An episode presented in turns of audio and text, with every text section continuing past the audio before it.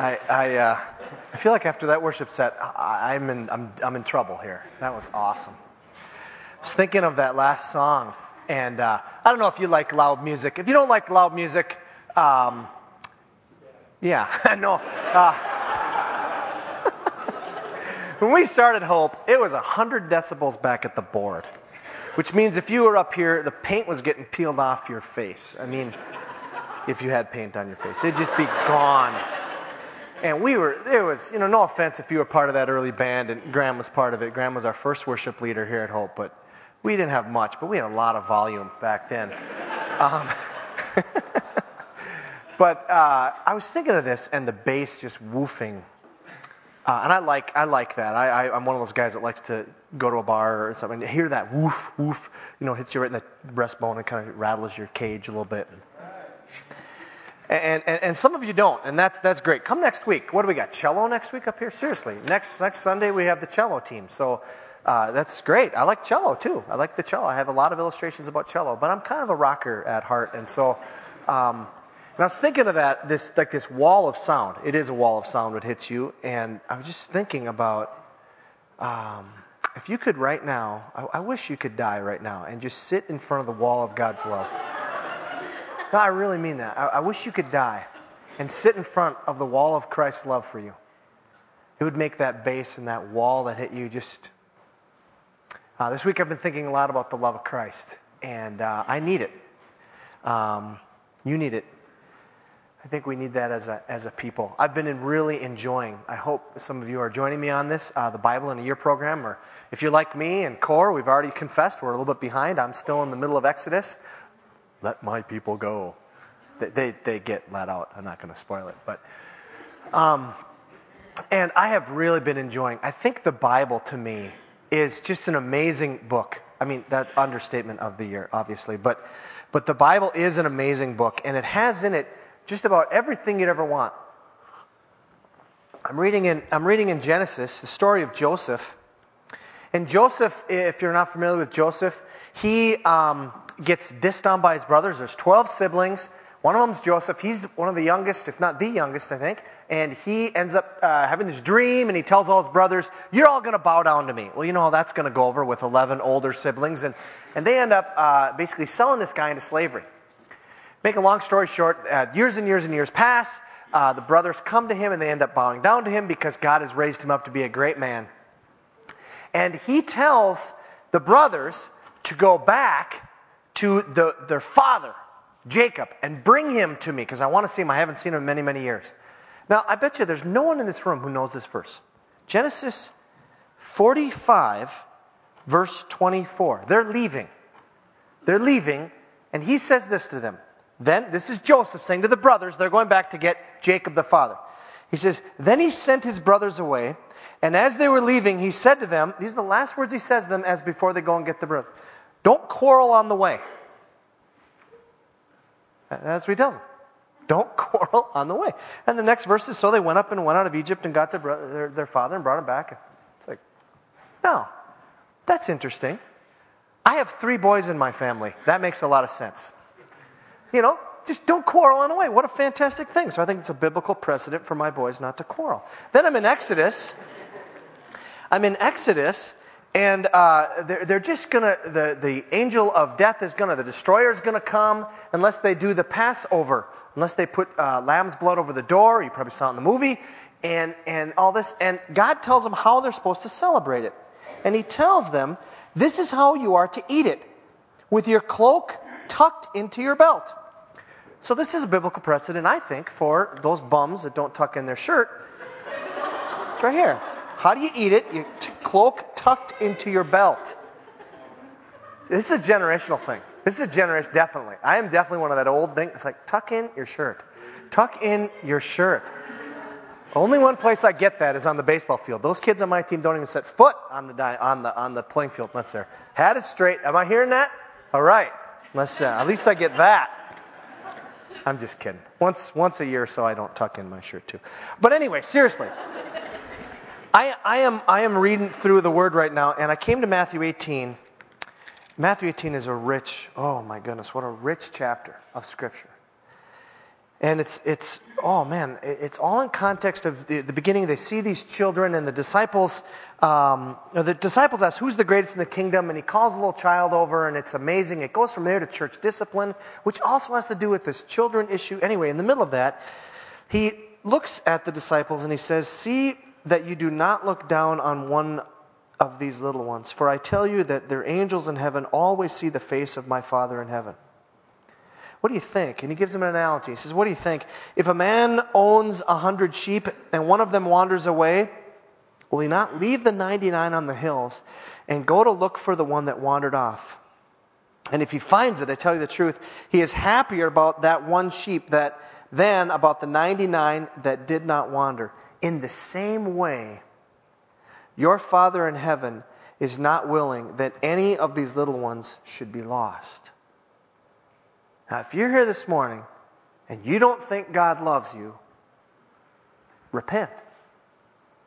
Right now. Let's get that thought out of your mind. God loves you. It's amazing.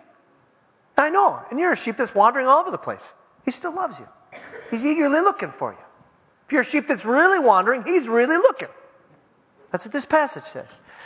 I read that passage in the morning. I spent a lot of time on Bible yesterday. It was just snowing, and, and, my two older boys were gone, and my younger boy had a had a friend, uh, a couple of the Nelson boys were over, and I just spent a lot of time reading my Bible. And then uh, my two older boys were out. I don't know if they're here today or not. I don't think so. Um, they were out uh, snowboarding. They were supposed to go snowboarding at three o'clock. They're going to Welch Village, which is quite a ways away, and they're going from somewhere uh, with a school uh, in in uh, up by Blaine, uh, Lino Lakes actually. And they're supposed to be on leaving at three. At about 4:40 or so, I get a phone call from them. Actually, what happened? I got to give the story correct. My wife got a phone call on her cell phone, but her cell phone broke up, and she said, "Somebody from the school called. They're going to call you." And there's about a three minute between those two times. Now, that's panic time. That is panic time. I am freaking about my two boys and all these images of broken necks or whatever. You don't even think anything of it. But all of a sudden, I, will just repeat it over and over Lord, please, no. Turns out they didn't fill in some form that they're supposed to do or whatever, you know. my boys forget a form? Ho, ho, ho. No, anyway. Um, I was really moved by that, though. If that's what I feel like for my kids, do you know what your Heavenly Father feels like you? Feels like for you this morning? The Bible is full of things that hit you right where you're at. If you're sad, you're going through a really hard time, maybe some of you in this room are, Psalm 88 is one of the darkest psalms written in all of Scripture. If you're going through a time where you're fearful, read Joshua. Joshua 1. Man, this guy was terrified. It even says, don't be terrified, he tells him. Why? Because he was terrified of the things he was going to have to do. Look at some of the, the uh, Psalms of David Is he's fearful or terrified or anything. There, it, the Bible, if you just read it like it's true, read it like it's real events, read it like it's somebody calling you from the school about something that really hits you, it's amazing what it says to you. And today, today we are going to party because the passage is probably one of the most emotional parties in Scripture. Open up your Bibles to John chapter 12. We are in our 54th sermon. Holy shnikes. of the Gospel of John. We are coming up on the end of what we're calling part two. Part two was, we did uh, about uh, 10 or so weeks on the first 18 verses, was kind of the introduction to the, the Gospel of John. Part two was from the end of that, or the middle of chapter one, all the way to the end of chapter 12. We'll be done here in a, couple weeks of that, and then we're going to spend uh, the rest of the time up till right around Labor Day um, through the rest of the book. And we will, there actually will, there are other books in the Bible. We will, uh, besides Acts and John, if you've come to Hope since you've been in this building, there are other books in the Bible. But anyway, now I want to give you a context of what the party, and this is the party. This is a huge party, what we're going to see today. I want to give you the context, just reiterate what, a little bit what core, and, and, and quite honestly, an outstanding message. I, I, I know that sounds like uh, it was a good message. And man, I was convicted. Really, seriously. I, I uh, um, listened to it yesterday in preparation for this, and uh, wow, that was not not to your glory, because everything you got comes from God. So right, but that was it was it was good. And the the anointing of Mary onto Jesus by an expensive perfume, and Judas bums out about it, and, and just the seeing the different hearts there, and that your, your things will come out. And that, that really hit me as I was listening to this. But anyway, to pick up the context then, Matthew, or John 12, verse 9. Meanwhile, a large crowd of Jews found out that Jesus was there, not only because of him, but also to see Lazarus, whom he raised from the dead. Again, we said Lazarus doesn't say any words, or excuse me, doesn't say any words that are recorded but he certainly was an attraction. A dead guy who we know is dead, he's there and he starts gathering a crowd. It would gather a huge crowd. So the chief priests made plans to kill Lazarus as well. I wonder if that had happened if Jesus would have. No, I don't know. Um, for on account of him, many of the Jews were going over to Jesus and putting their faith in him. Do you understand what's happening now? This is Saturday. Most scholars think that this was Saturday one week and a day before Easter. Most people put it right in that date, possibly one day or not to either side. We're not sure. We believe Palm Sunday, what we're going to look at today, the triumphal entry into Jerusalem, was Sunday. It could possibly be Monday. Eh, there's some debate on that, but it's right in there. Where he's right on this edge of it. And what is happening is there's a groundswell of now support for Jesus. There are a lot of people. Remember when Lazarus was raised? A lot of people followed him. And then some people didn't. They plotted against him. Now, when they see Lazarus, after this event with, with uh, Mary pouring the perfume, all of a sudden more people follow him. And they're starting to become this following for Jesus. All right, let's take a look at the party.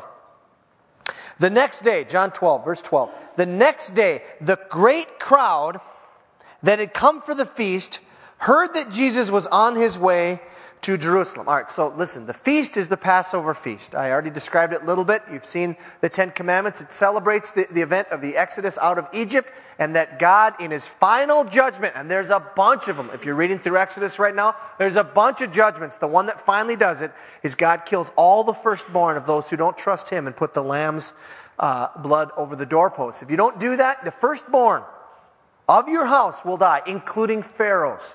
Pharaoh's son dies. It's fi- the final straw. Pharaoh just says, Get out of here. Lets them go. Okay, in celebration of that, of what God did to deliver 600,000 men plus women and children. So what is that? One over, it's a million plus people out of slavery from a nation, and it's incredible, an event that's probably never been done uh, except for the freeing of the Jews after World War II. I mean, this amount of people being freed and there's this event called Passover that they'd celebrate. It's a huge, it's like the Christmas. It's like the big deal if you were a Jew.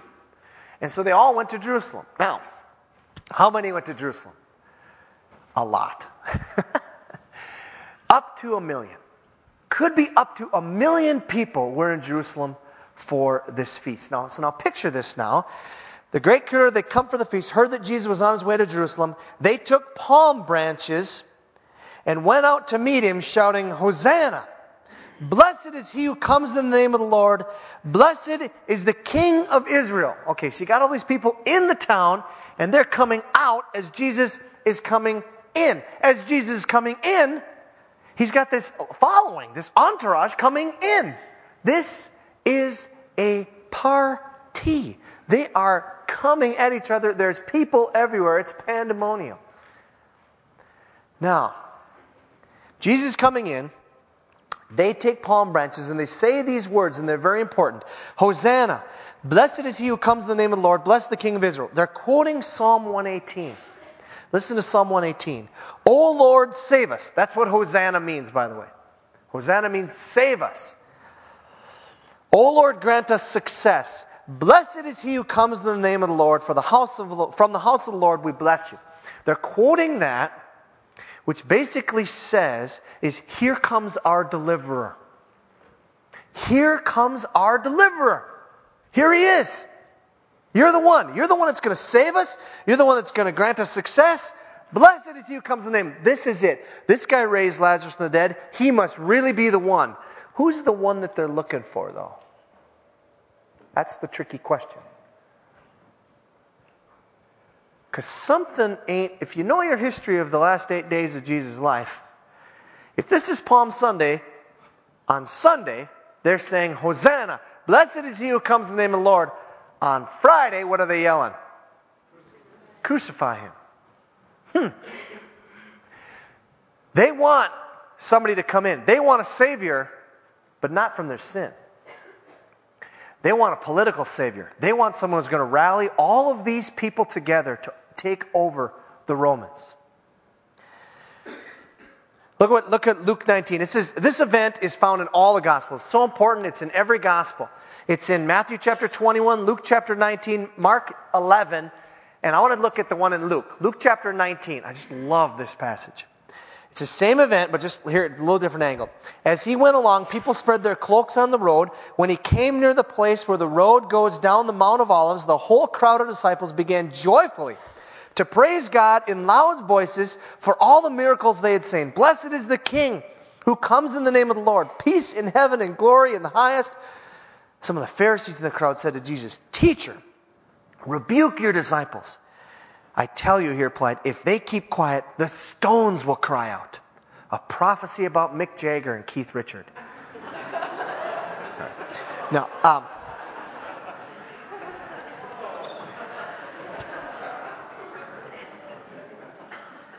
I've used the, all the bad jokes for the entire year and just that one right there. But seriously, what is Jesus saying? This is just, people are elated.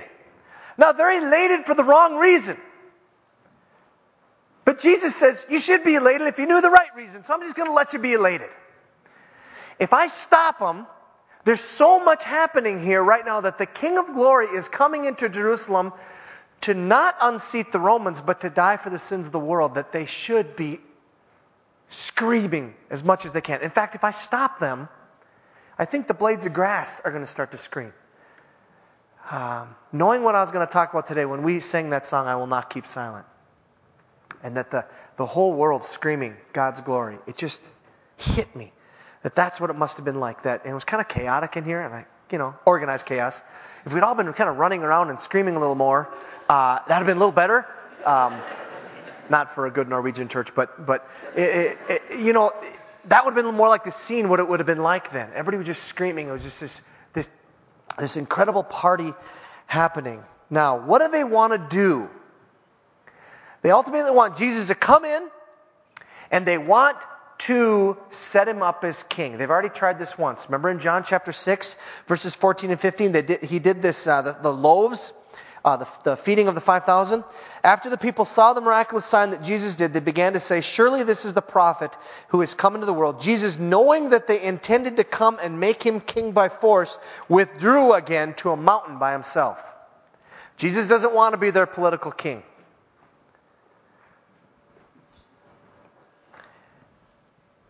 However, he's, he's, we're just going to, we're going to see in just a minute, he's fully acknowledging that I am the king of Israel.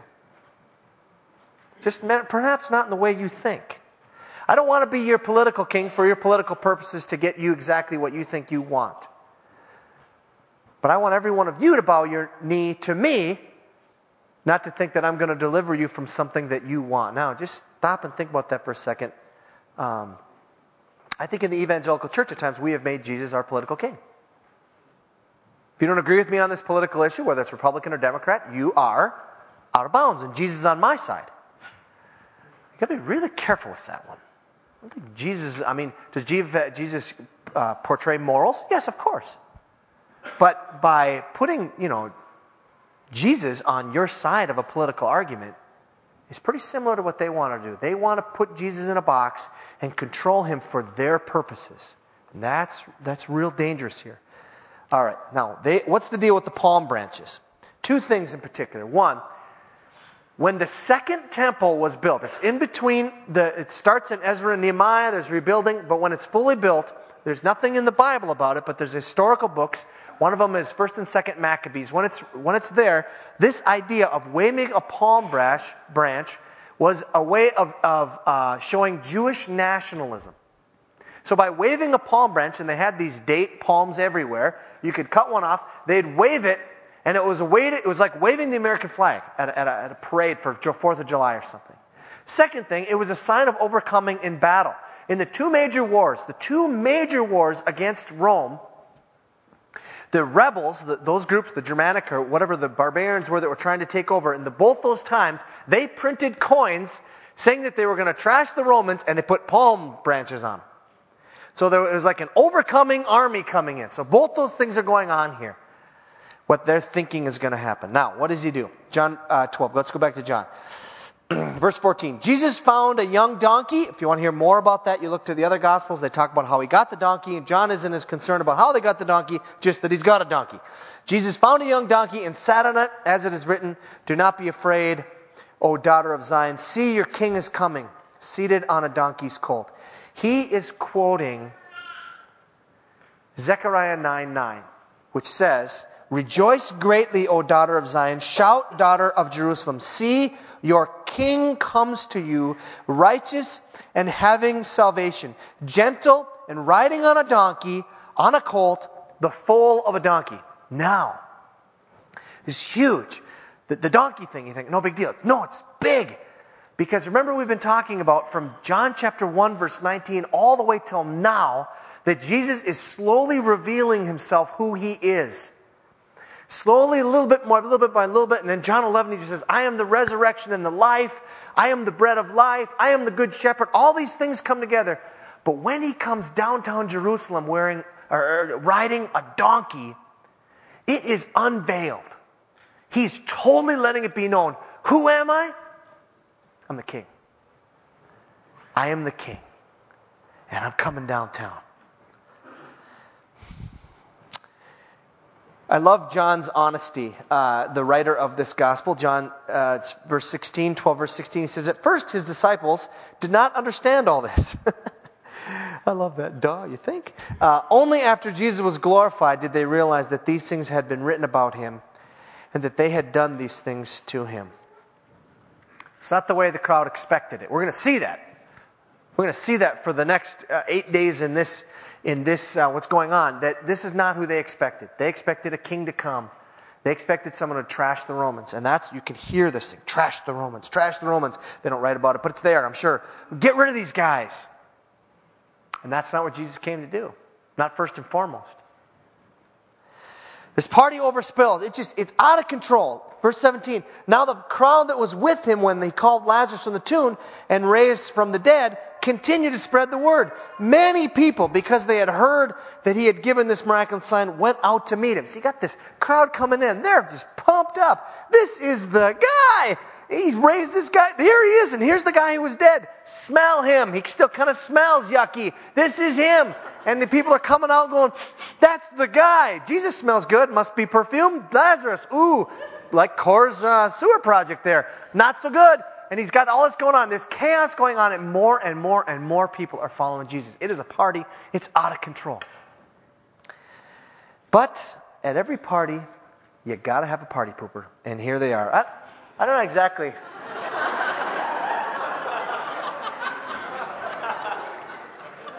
I typed in party pooper, a cat came up. I don't know how that happened. I, I don't know. Just it happened.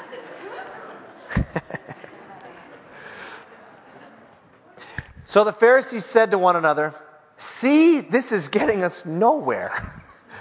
Look how the whole world has gone after him. Instead of saying, you know what, you might really be the king. No, no, no, no, no. They're going to plot even more.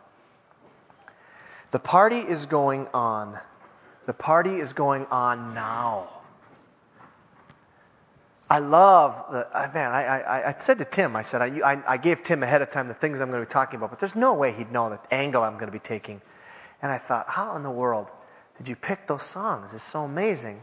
They talk about uh, uh, "It Is Well with My Soul," where it talks about the trump shall resound, and, and He will come. Trump will resound. Think of it. Anybody got more of it? The Lord shall descend. Praise the Lord, praise the Lord of my soul. Yeah, so there's this whole thing. Do you realize how much of a party this is? You know, I know that life is hard. Life is hard. And I know some of what some of you in this room are going through. I know what I'm going through. Life is hard. I will fully acknowledge that. And I'm not, what I'm about to say is, is not meant to minimize that in, in, in anything. And I, I really do believe that it is a struggle. The normal Christian life is one of struggle. You will struggle. It'll be a hard thing to just trust the Holy Spirit to continue to help you to go in this life. But it'll take 1.6 milliseconds in the presence of God to forget all that. I, I, I mean, it, it is just going to be like, woohoo, party! And it's just like, oh yeah, but you didn't have any legs, or you know, you had cancer, or your your kids were in a snowboarding thing, or whatever. It doesn't matter. That's what the Bible calls hope. The Bible calls hope by putting your, putting your hope and your trust in that, that future, that reality, that party that Jesus came to start here and he didn't let it stop. I love how he didn't let it stop. He just let it go crazy and that's what it's going to be like. For us who are followers of Jesus Christ, what it's going to be like on that day. That day will be a party like on anything. It'll make this one look like a tea party. That one will rock. So the, the, the application this morning is set your hope on the party. Now, I'm not trying to say minimize what's in your life. I'm not trying to say don't deal with it. Deal with it. Deal with it, though, in light of the party. If you don't deal with that on life in the party, you're just, you're just a fatalist. It's just life sucks and then you die. It's life sucks and then you die and then you live. That's the real story, okay? Let's pray together.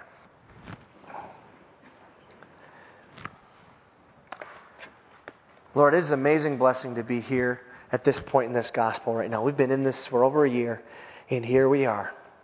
You are a man full of courage to know fully well that everyone who right now is patting you on the back and screaming your name in glory and saying you're the greatest thing ever is going to change that pat on the back to a stab in the back and is going to betray you and the mobs are going to hate you in just a few days. So, God, in this room, I pray, by your Holy Spirit, would you make us be people, no matter what, that we look to you and say, Hosanna, Lord, save us. That we'd say, Lord, blessed is the he who comes in the name of the Lord, that you're that one. That we would praise you no matter what. Though you give and though you take away, we would praise you no matter what. Why? Because we're living in light of the party and God, this morning we want to party. We want to celebrate in this room in a small way. And it's, it's just a shadow of the reality of what it'll be like someday to party in your presence. Those who are going through sickness right now, you promised it'll be gone. Those who are going through health issues, Lord, you promised that they'll be gone. Those who are crying, God, and have a lot of mourning, you have promised that those will be gone. Those of us who are, are, are tearful, it'll be gone in a, in a flash. In fact, Revelation 1 says, You will wipe every tear from our eyes. And so, Jesus, I just pray that you give us a glimpse of that party and that we would think through what it, what it would be like on that day as we party, not unlike what we see in this room and not unlike what we are looking at as we look at John chapter 12 when you made your joyful, triumphal entry into Jerusalem. Holy Spirit, if there's work to be done in this room, you know what it is. So just pray by your Holy Spirit you do it, even as we sing this last song. Pray this all in Christ's name.